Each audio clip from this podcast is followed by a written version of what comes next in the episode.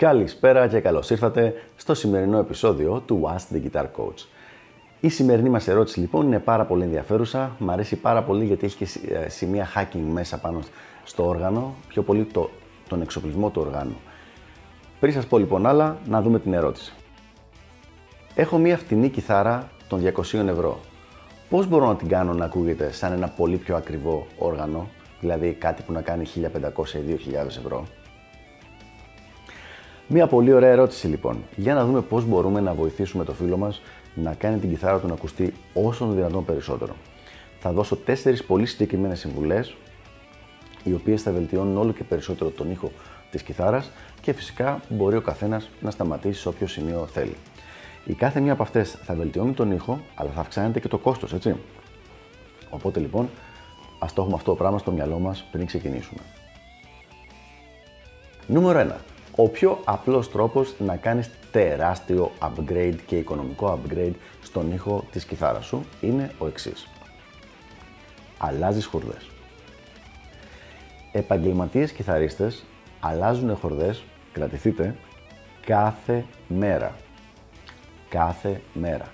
Θυμάμαι ότι για πρώτη φορά το διάβασα αυτό σε μια συνέντευξη του Aldi Meola, ο οποίος το είχε πει αυτό το πράγμα, ότι όταν παίζω με τις χορδές που βάζω στην κιθάρα, μετά από λίγες ώρες έχουν χάσει αυτή τη φρεσκάδα και αυτόν τον πολύ λαμπερό ήχο, οπότε πρέπει να τις αλλάξω.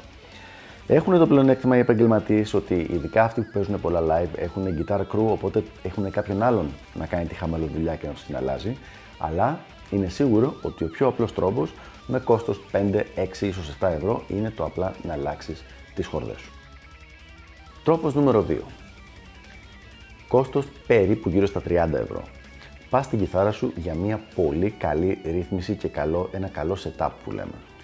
Αυτό όπως έχω ξαναπεί στο παρελθόν πρέπει να γίνεται περίπου δύο φορές το χρόνο και αυτό που θα κάνει είναι ότι θα σου δώσει ένα πολύ καλύτερο και πιο ευκολόπαιχτο και πιο σωστά αρμονικά και μελωδικά ε, δομημένο, φτιαγμένο όργανο. Δηλαδή, οι χορδές μεταξύ του θα είναι σωστά κουρδισμένες σε όλη την κιθάρα.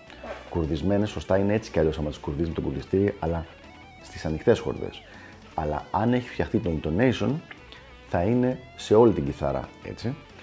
Σου δίνει ένα ωραίο τρόπο ότι όταν κάνεις τα σηκώματά σου δεν θα μαγκώνουν πουθενά και δεν θα είναι φάλτσα σε σχέση με τις υπόλοιπες χορδές και γενικότερα κάνει την κιθάρα σου πολύ πιο ευκολόπαιχτη, άρα εσύ παίζεις καλύτερα, άρα η κιθάρα και εσύ μαζί ακούγεστε καλύτεροι και οι δύο. Πάμε τώρα, προχωράμε παρακάτω. Είπαμε για χορδές είπαμε για ρύθμιση. Αρχίζουμε λοιπόν να πειράζουμε τον εξοπλισμό. Το πρώτο πράγμα που θα πείραζα εγώ στον εξοπλισμό, σαν το πιο οικονομικό της όλης υπόθεσης, είναι το να αλλάξουμε το NAT της κιθάρας. Το NAT της κιθάρας είναι αυτό εδώ πέρα το πραγματάκι. Κάποιες φορές είναι πλαστικό, εδώ ακριβώς. Κάποιες φορές είναι από κόκαλο. Κάποιες φορές είναι από μέταλλο. Κάποιες φορές είναι από γραφίτι. Ποιο είναι το καλύτερο, δεν θα πρότεινα το πλαστικό, αλλά τα άλλα τρία είναι αρκετά καλά και τα τρία.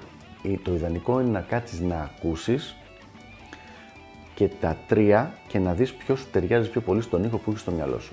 Με μια αρκετά οικονομική λοιπόν, ένα αρκετά οικονομικό upgrade, γύρω στα 20 ευρώ θα το έλεγα, εξαρτάται φυσικά από το υλικό το οποίο θα βάλεις, έχεις μια αρκετά καλύτερη βελτίωση του ήχου, ειδικά στις ανοιχτές χορδές της κιθάρας, αλλά και σε άλλα πράγματα, όπως είναι το sustain, όπως είναι το κατά πόσο θα έχεις θόρυβο και τέτοια θέματα.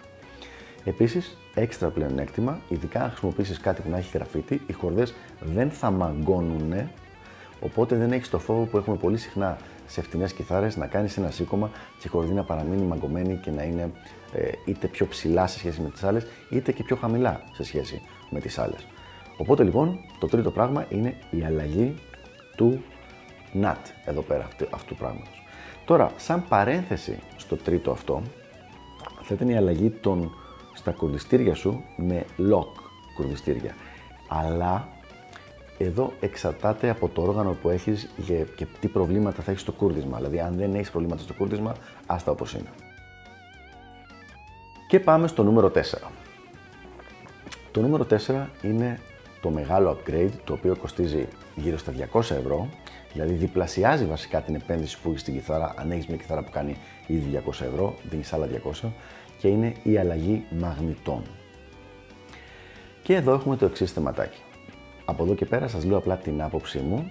Δεν είναι κάτι το οποίο είναι ας πούμε επιστημονικά αποδεδειγμένο, είναι αυτό το οποίο έχω δει εγώ.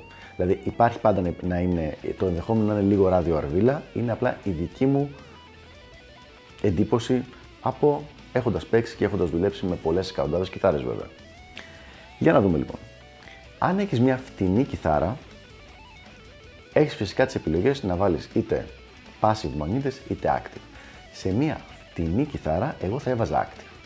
Ο λόγος είναι ότι οι active μαγνήτες πραγματικά κουκουλώνουν τον ήχο της κιθάρας, δηλαδή παίρνουν τα ενία και η κιθάρα αποκτάει τον ήχο του μαγνήτη πολύ περισσότερο από ό,τι γίνεται με τους passive μαγνήτες.